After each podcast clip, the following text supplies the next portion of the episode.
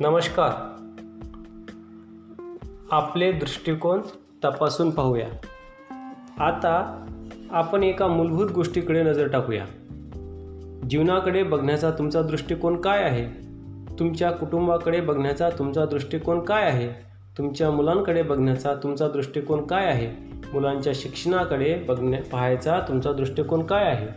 त्यांच्या सर्वांगीण विकासाकडे पाहायचा तुमचा दृष्टिकोन काय आहे? तुमचा स्वतःकडे पाहायचा दृष्टिकोन काय आहे? त्यात जर बदल सकारात आवश्यक असेल तर तुमची तयारी आहे काय? मध्यंतरी मी एका कार्यशाळेचे आयोजन करणार होतो. कार्यशाळेचा उद्देश पालकांना त्यांच्या वैयक्तिक आणि कौटुंबिक जीवनात नातेसंबंध कसे सुधारावे आपले दृष्टिकोन कसे बदलावे याविषयी मार्गदर्शन करण्याचा होता. जेव्हा ही कल्पना माझ्या एका मित्राला बोलून दाखवली तेव्हा त्याने मला वेड्यात काढले. मी विचारले उद्देश चुकीचा आहे काय? त्यावर तो म्हणाला उद्देश अजिबात चुकीचा नाही. उलट समस्त पालकवर्ग म्हणेल उद्देश अतिशय स्तुत्यच आहे. परंतु आम्हाला आमच्या रगड्यातून असल्या गोष्टींसाठी वेळच मिळत नाही. ही कार्यशाळा फुकट आहे असे जाहीर केले तर काही मोजकी डोकी जमतील तुझे तत्त्वज्ञान ऐकायला. पण ह्याला जर फी आकारणी असेल तर मात्र पालकांच्या उपस्थितीची शंकाच आहे. त्यानंतर त्याने मला त्याचे व्यावसायिक तत्त्वज्ञान ऐकवले.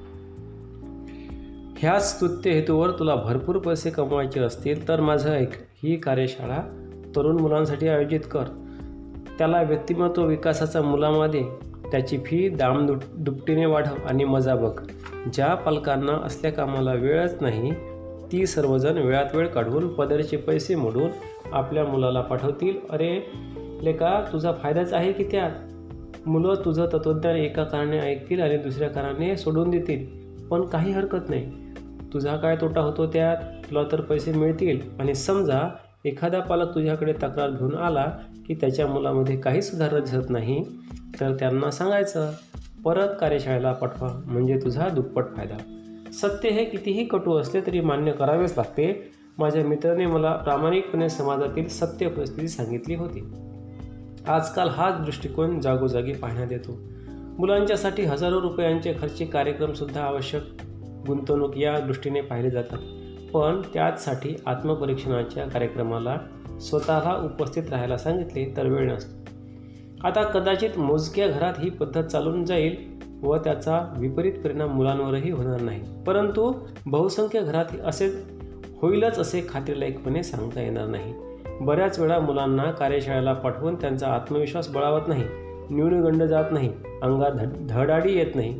याचे कारण त्यासाठी पालकांच्याच वेळेची गुंतवणूक आवश्यक असते.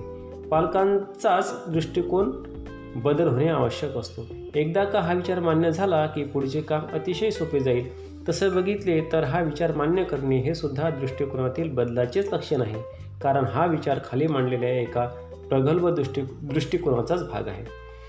आपण इतर कोणालाही बदलू शकत नाही. आपण फक्त स्वतःला बदलू शकतो. इतरांमध्ये छोटे बदल घडविण्यासाठी स्वतःमध्ये मोठे बदल घडवून आणावे लागतात.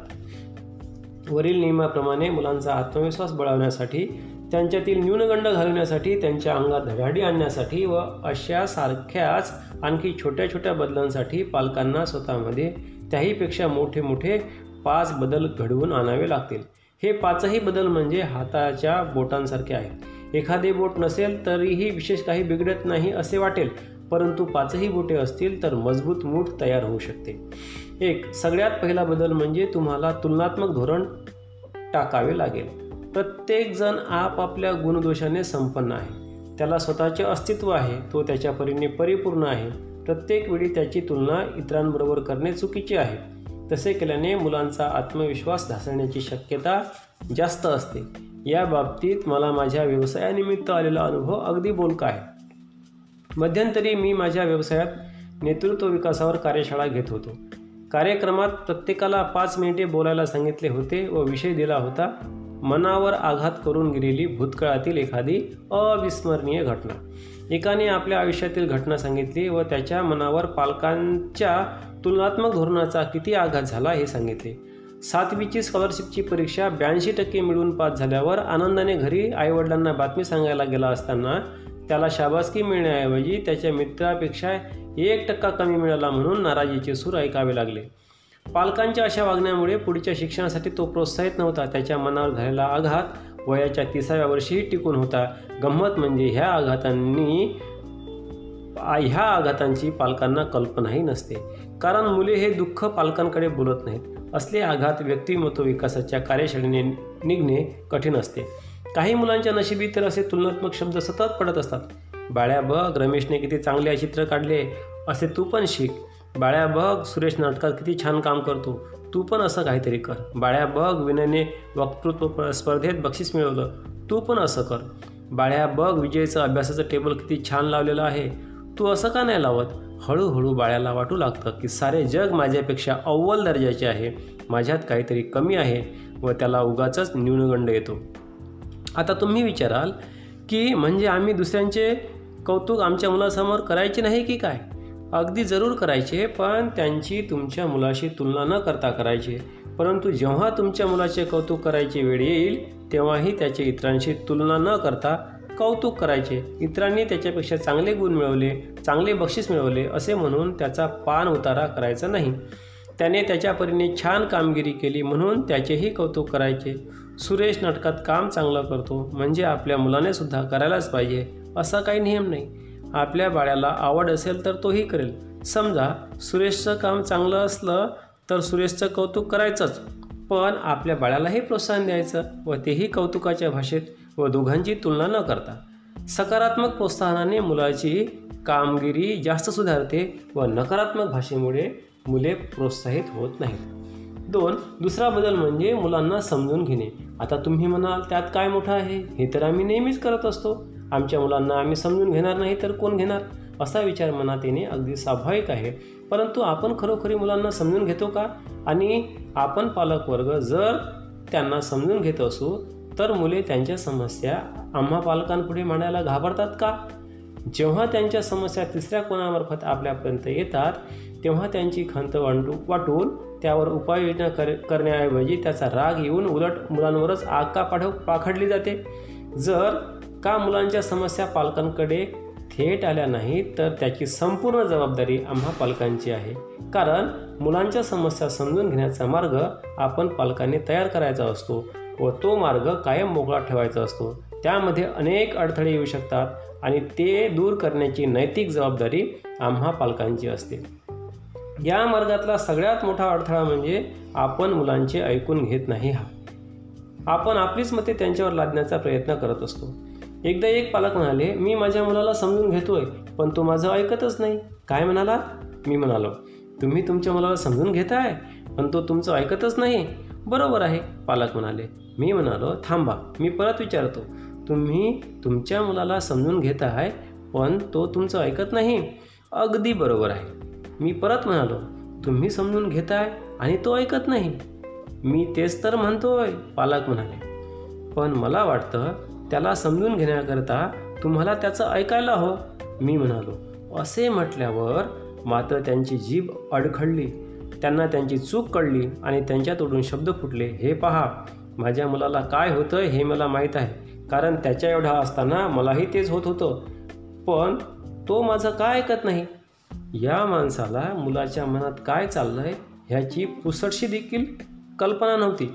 त्याने स्वतःच्या मनात डोकावले व तेथे जे काही मिळाले ते तो आता मुलावर लादू पाहत होता. मुलाला समजून घेण्याचा मार्ग त्याने स्वतःच बंद केला होता. मुलाचे ऐकायचे त्याची तयारी नव्हती. जाणीवपूर्वक श्रवण हे अतिशय शक्तिशाली असते कारण ते अचूक माहिती पुरवते. वरील मजकूर वाचून ज्यांची मुली लहान असतील ते पालक सुटकेचा निश्वास टाकतील व म्हणतील चला आपल्याला काही एवढ्यात ह्या बाबतीत लक्ष घालण्याची गरज नाही. परंतु त्यांचीही ह्यातून सुटका नाही. लहान वयात समजून घेण्याचा प्रकार थोडा वेगळा असतो. उलट लहान मुलांना समजून घेण्याकरता जास्त सजगता लागते. कारण पालक आपल्याला समजून घेत आहेत की नाही ह्याची जाणीव त्यांना वेळोवेळी खात्री करून घ्यायची असते. विशेषतः पाहुण्यांसमोर किंवा कोणत्याही त्रयस्थ व्यक्तीसमोर ही गोष्ट आपल्याला प्रकर्षाने जाणवेल. आपण कुणाशी बोलत असलो किंवा घरात पाहुणे आलेले असतील व आपण गप्पा मारत असतो. पेपर वाचत असलो किंवा काही काम करत असलो तर लहान मुले हमखास येऊन मध्ये मध्ये काहीतरी लक्ष वेधण्याचा प्रयत्न करीत राहतील. अशा वेळेस हातातील काम बाजूला ठेवून थोडेसे लक्ष त्यांच्याकडे पुरवणे म्हणजेच त्यांना समजून घेणे होय. परंतु कित्येक वेळा आपण याच्या अगदी विरुद्ध भागत असतो. एकदा फुटबॉलचा खेळ न आवडणाऱ्या पालकाला त्याच्या मुलाला घेऊन फुटबॉलच्या सामन्याला जायची वेळ आली. त्याने आपल्या कामातून रजा काढली व मुलाबरोबर फुटबॉलच्या सामन्याला गेला. त्यानंतर कामावर रुजू झाल्यावर त्याने एकाला विचारले तू महत्त्वाची मीटिंग बाजूला ठेवलीस आणि मुलाला घेऊन फुटबॉलच्या सामन्यात गेलास? तुला हा खेळ एवढा आवडतो हे मला माहीत नव्हतं. त्यावर तो उत्तरला मला हा खेळ अजिबात आवडत नाही पण मला माझा मुलगा खूप आवडतो आणि त्याला हा खेळ भयंकर आवडतो. लहानपणापासून जर मुलांना समजून घेण्याचा मार्ग अशा प्रकारे मोकळा ठेवला तर मोठेपणी जेव्हा एखादी गंभीर समस्या त्यांच्यासमोर येते तेव्हा त्यांना ती कोणा त्रयस्थाकडे मांडण्यापेक्षा आपल्या पालकांकडेच मांडावीशी वाटेल. आता तिसरा बदल काय आहे ते पाहूया. क्षुल्लक पण अतिमहत्त्वाच्या गोष्टींकडे लक्ष पुरवणे. माझी खात्री आहे की हे वाचून हे ऐकून तुम्ही चक्रावून जाल. एकीकडे तर म्हटले आहे की क्षुल्लक व दुसरीकडे म्हटले आहे की अतिमहत्त्वाच्या याचे कारण असे आहे की आयुष्यात काही गोष्टी अतिशय क्षुल्लक दिसतात परंतु त्याच गोष्टी अतिशय महत्त्वाच्या असतात. विशेषतः जेथे विशेषत जेथे नातेसंबंधाचा प्रश्न येतो जेथे माणुसकीचा प्रश्न येतो जेथे एकमेकांचा विश्वास संपादन करण्याचा प्रश्न येतो तेथे क्षुल्लक गोष्टीच जास्त महत्त्वाच्या ठरतात. बऱ्याच वेळा पालकांच्या दृष्टिकोनातून गोष्टी अतिशय क्षुल्लक असतात व त्यामुळे ते ह्या गोष्टींकडे पूर्णपणे दुर्लक्ष करतात परंतु मुलांच्या दृष्टिकोनातून या गोष्टीच अतिशय महत्त्वाच्या असतात. मध्यंतरी माझ्या पत्नीने मला लोकसत्तेत आलेला एक लेख वाचायला दिला. त्यात लेखकाने आपल्या एका प्रवासातील हकीकत लिहिली होती. एका कुटुंबातील अनेक मंडळी दूरच्या प्रवासाला निघाली होती. त्यांच्याबरोबर काही चिल्ली पिल्लीसुद्धा होती. प्रवास रेल्वेचा होता. प्रवास त्या कुटुंबाचा प्रवासात त्या कुटुंबाचा हास्य कल्लोळ सुरू होता. एक ठी एके ठिकाणी रेल्वेमध्ये एक खेळणीवाला आला. साहजिकच चिल्ली पिल्ली लगेच तेथे आकर्षित झाली व हट्ट करू लागली. परंतु पालकांनी त्यांना लगेच हटकले. मुले हिरमुसली रडली पण त्यांना खेळणी घेऊ दिली नाहीत. पण त्याच प्रवासात खाण्याचे पदार्थ घेऊन जो कोणी फेरीवाला येत होता त्याच्याकडून हीच मंडळी वाटेल ते खरेदी करून खात होती. त्या खाण्याच्या पदार्थांमध्ये मुलांना काडी मात्र रस नव्हता पण त्यांना ती दोन रुपयाची खेळणी हवी होती. त्यांना ती खेळणी मिळाली नाहीत याचे कारण ती महाग होती म्हणून नव्हे तर ती अतिशय स्वस्त होती म्हणून. अशी खेळणी घेण्याने त्यांची प्रतिष्ठा बुडणार होती. प्रवासात हजारो रुपयांचा चुराडा होत होता पण दोन रुपयाची खेळणी त्यांच्या हिशोबात बसत नव्हती. बऱ्याच वेळा स्वतःची प्रतिष्ठा मुलांच्यापेक्षा जास्त महत्त्वाची होते व अनेक क्षुल्लक अतिमहत्वाच्या अतिमहत्त्वाच्या गोष्टीची पायमल्ली होती. मुलांनी चांगले गुण मिळवले पाहिजेत का? तर त्यामुळे मुलांचा विकास साध्य होणार म्हणून नव्हे तर आमची प्रतिष्ठा जपली जाईल म्हणून. जेव्हा जेव्हा मुलांच्या विकासापेक्षा पालकांच्या प्रतिष्ठेला जास्त महत्त्व दिले गेले तेव्हा तेव्हा क्षुल्लक दिसणाऱ्या अनेक अतिमहत्त्वाच्या गोष्टींची पायमल्ली झालेली दिसली व त्यामुळे हुशार मुलांमध्ये आत्मविश्वासा साचा अभावच आढळला. आता चौथा बदल पाहूया. दिलेला शब्द पाळणे. आपण पालक मंडळी शब्द पाळण्याऐवजी शब्द फिरवण्यात तरबेज असतो. विशेषतः मुलांना दिलेला शब्द आपण फारशी किंमत विशेषत मुलांना दिलेल्या शब्दाला आपण फारशी किंमत देत नाही व त्यामुळे तो फिरवताना मुलांना आपण छोट्या छोट्या प्रमाणात अनेक वेळा अनेक प्रकारे शब्द देत असतो. पण त्याचे पालन करायची वेळ आली की काहीतरी सबब सांगून पुढे ढकलत असतो. एकदा आम्ही मित्रमंडळी कुटुंबासमवेत दोन दिवसाच्या ट्रिपला जायचा बेत आखत होतो. प्रवास ठाण्याहून अलिबागपर्यंतचा होता. एक टॅक्सी ठरवली व एका शनिवारी सकाळी निघालो. घरातून निघताना मित्राच्या दहा वर्षाच्या मुलाने पत्ते घेतले आणि वडिलांना विचारले बाबा अलिबागला आपण सगळे पत्ते खेळूया.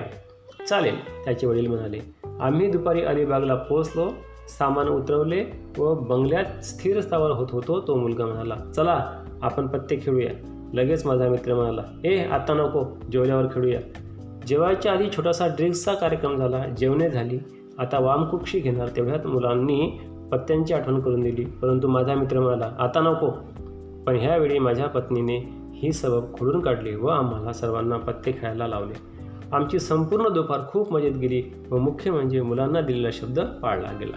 आता कोणी म्हणेल की हा तर अतिशय क्षुल्लक प्रसंग आहे. होय अतिशय क्षुल्लक आहे. परंतु अशाच क्षुल्लक दिसणाऱ्या अनेक प्रसंगांतून व्यक्तिमत्व वा घडत असते. ते अतिशय महत्त्वाचे असते. दुसरी गोष्ट अशी की शुल्लक असते आपल्या दृष्टिकोनातून पण दहा वर्षाच्या मुलाच्या दृष्टिकोनातून कुटुंबासमवेत खेळणे हे जास्त महत्त्वाचे होते हे समजून घेण्याची जबाबदारी पालकांचीच आहे.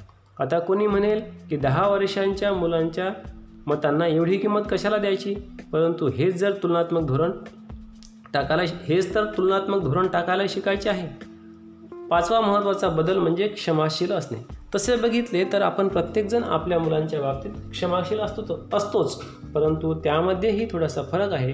येथे क्षमाशीलतेची गुणवत्ता जरा उच्च दर्जाची अपेक्षित आहे.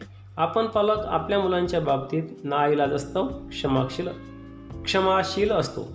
असल्या क्षमाशीलतेचा दर्जा वेगळा असतो. अनेक पालक मुलांची चूक कबूल मुलांनी चूक कबूल केली तरी त्यांच्यावर आग पाघ पाखडत असतात. एकदा मुलांनी चूक मान्य केली तर त्यांना रागावण्यात काय मर्दुमकी आहे? उलट खुल्या दिलाने त्यांना क्षमा केली तर ते पालकांचा जास्त मान ठेवतील व चूक लवकर सुधारतील. नाईलाज असतो क्षमाशील असणाऱ्यांमध्ये चूक सुधारण्यावर भर असतो. तर चूक का केलीस? आता शिक्षा भोग ह्या म्हणण्यावर जास्त भर असतो. परंतु असल्या दृष्टिकोनामध्ये चूक सुधारली जात नाही व रागावण्याचा उद्देश सफल होत नाही. येथे क्षमाशीलतेचा वेगळा दर्जा अपेक्षित आहे.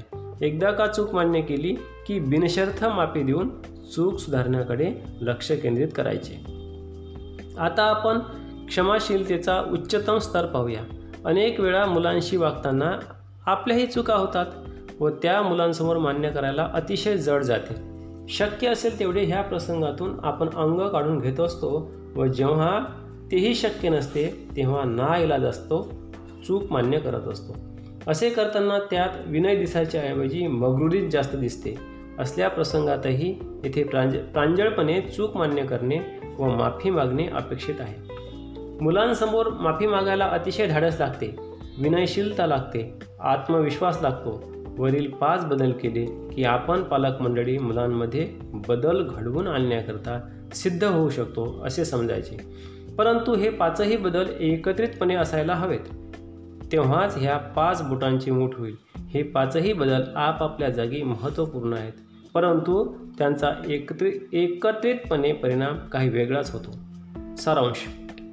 मला असे वाटते की एवढे ऐकल्यावर माझ्या बोलण्याचा मुख्य उद्देश साध्य झालेला आहे. त्यामुळे आता पुस्तक आटपते घ्यावे. गुण मिळवण्याची चढावड पाहून व त्यातून निर्माण झालेले पुस्तकी किडे पाहून हे विचार तुमच्यापुढे मांडण्याची प्रेरणा निर्माण झाली. पुस्तकी किडे शोभेसाठी सुद्धा कामाला येत नाहीत. उलट त्यामुळे पालकांना कायमची चिंताच लागून राहते. परंतु याचा अर्थ अभ्यास करणे व चांगले गुण मिळवणे चुकीचे आहे असा अजिबात होत नाही. अभ्यास महत्त्वाचा आहेच. सोबतच सोबतच अभ्यासासोबतच विद्येशिवाय कोणाला काहीही मिळवता येत नाही. परंतु विद्या म्हणजे पुस्तकी ज्ञान नाही केवळ प्रश्नपत्रिका सोडण्यापुरती मर्यादित नाही ही जाण असली म्हणजे झाले. लक्षात असू द्या की यशामध्ये अभ्यासाचा फक्त पंधरा टक्के वाटा असतो. आत्मविश्वास नसेल धडाडी नसेल पुढाकार घेण्याची तयारी नसेल निर्णय घेण्याची क्षमता नसेल तर अभ्यासात हुशार असूनसुद्धा काही उपयोग नसतो. याचाच अर्थ अभ्यासानंतर काही विशिष्ट कौशल्ये जास्त महत्त्वाची ठरतात. बऱ्याच वेळा असली कौशल्ये गुणांची उणीव देखील भरून काढतात. ही कौशल्ये कुठल्याही शाळेत शिकवली जात नाहीत किंवा ट्युशन क्लासमध्ये शिकवली जात नाहीत. ह्यामध्ये शारीरिक मेहनतीच्या खेळांचाही समा सहभाग असावा लागतो. आहाराकडे लक्ष द्यावे लागते. पार्वती देवीलाही प्रसन्न करावे लागते. पार्वती ही शक्तीची देवता आरोग्याची देवता. विद्येला तर शक्तीची व आरोग्याची विद्येला जर शक्तीची व आरोग्याची साथ लाभली तर दुधात साखर. परंतु ह्यामध्ये पालकांचाही योग्य असा सहभाग असावा लागतो. मी जाणून बुजून योग्य हा शब्द वापरला आहे. कारण क्वचित माझ्या असेही दृष्टीस पडले आहे की पालकांचा नको इतका सहभाग असतो. माझ्या पाहण्यात असे एक पालक आहेत की ज्यांनी ह्या वेगवेगळ्या कौशल्याचे क्लासेस मुलासाठी चालू केले आहेत. त्याचा मुलगा दिवसातून बारा तासांचा तासांच्या वर गुंतलेला असतो. अभ्यासाचा क्लास तबल्याचा क्लास पेटीचा क्लास योगाचा क्लास गायनाचा क्लास आणि सगळे अपुरे आहेत म्हणून कराटेचाही क्लास आसपासची मुले जेव्हा खेळत असतात तेव्हा ह्याला कधीच त्यांच्याबरोबर खेळता येत नाही. कारण ह्याचा कष्टात क्लास असतो. प्रत्येक क्लासवर नेण्या आणण्यासाठी त्याचे पालक तत्परतेने तयार असतात. त्यामुळे त्याला कुठलाही क्लास बुडवता येत नाही. मला वाटले हा मुलगा जेव्हा कराटे शिकेल तेव्हा पहिला प्रयोग आपला तबला आणि पेटीवर करून ती मोडून दाखवेल. दुसरी एक घटना सांगतो. आम्ही सर्व कुटुंबीय मित्रमंडळी एका फार्म हाऊसवर ट्रिपला गेलो होतो. आमच्या मित्राचे हे फार्म हाऊस किन्नवलीजवळ आहे. त्यांच्या फार्मवर आम्ही गेलो होतो. फार्म खूपच मोठा आहे व एका वेळी वेगवेगळी अनेक कुटुंबे मजेत राहत असतात. आम्ही गेलो होतो. त्यावेळेसुद्धा दुसरी काही कुटुंबे आलेली आलेली होती. फार्मवर एक सुंदर असा छोटेखानी पोहण्याचा तलाव आहे. पोहण्यापेक्षा तेथे सर्व कुटुंबे डुंबून मजा करत असतात. आम्हीसुद्धा पोहण्यासाठी म्हणजे डुंबण्यासाठी जेव्हा तलावात गेलो तेव्हा तेथे एक कुटुंब आधीच डुंबण्याची मजा चाखत होते. परंतु तेथे एका बापलेकांची थोडीशी खडाजंगी पाहिली. मुलगा दहा बारा वर्षाचा होता व वडील पस्तीसशे वाटत होते. वडील म्हणाले तू पोहायला शिक. मुलगा म्हणाला नाही आपण ट्रिपला आलो आहोत. मी येथे काहीही शिकणार नाही. मला फक्त पाण्यात मजा करायची आहे.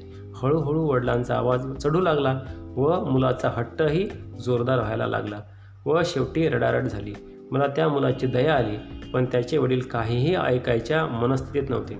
त्यांच्या मते त्याने गंभीर होऊन पोहण्यासारखे कौशल्य शिकायची संधी सोडायला नको होती व मुलाच्या मते त्याला शिकणे ह्या शब्दाचाच कंटाळा आला होता. त्याला फक्त खेळायचे होते. पालकांचा जो सहभाग नुसता अभ्यास करायला लावतो व खेळण्याकरता प्रोत्साहन देत नाही तो अयोग्य अयोग्य सहभाग आहे. तो कुचकामी ठरतो. खेळासारख्या अनेक गोष्टी अभ्यासानंतरच्या यशासाठी महत्त्वपूर्ण आहेत. सरस्वती आणि पार्वती दोघींना प्रसन्न करायला हवं. लक्षात असू द्या की अभ्यासानंतर कला कला कौशल्याचा यशामध्ये तीस टक्के वाटा असतो. सरस्वती पार्वती आणि लक्ष्मी या तीनही देवता जेव्हा एकत्र आनंदाला लागतात तेव्हा आनंदी आनंद असतो. जरा कल्पना करा की विद्यादेवीला प्रसन्न केले पण पार्वतीला विसरलात म्हणजे तुमच्या पाल्याला खूप शिकवलेत. पण अंगात मेहनत करण्याची तयारी नाही आरोग्य नाही शक्ती नाही कला कौशल्य नाही खेळ नाही तर लक्ष्मीसुद्धा मिळणार नाही व मिळालीच तर टिकणार नाही. आता दुसरी कल्पना करा की पार्वतीला प्रसन्न केलेत. पाल्याला अगदी पहिलवान बनवला पण विद्या नाही तर पैसा नाही तसेच काहीतरी उचापती करून पैसा कमावला व लक्ष्मीला प्रसन्न केलेत. पण विद्या नाही व पार्वती नाही मग असल्या पैशाला समाजात मानाचे स्थान मिळत नाही. असला पैसा मिळवण्यात कसला पुरुषार्थ जीवन अर्थपूर्ण करायचे असेल तर सरस्वती पार्वती आणि लक्ष्मी ह्या तीनही देवतांची आराधना करायला आपल्या मुलांना शिकवायला पाहिजे.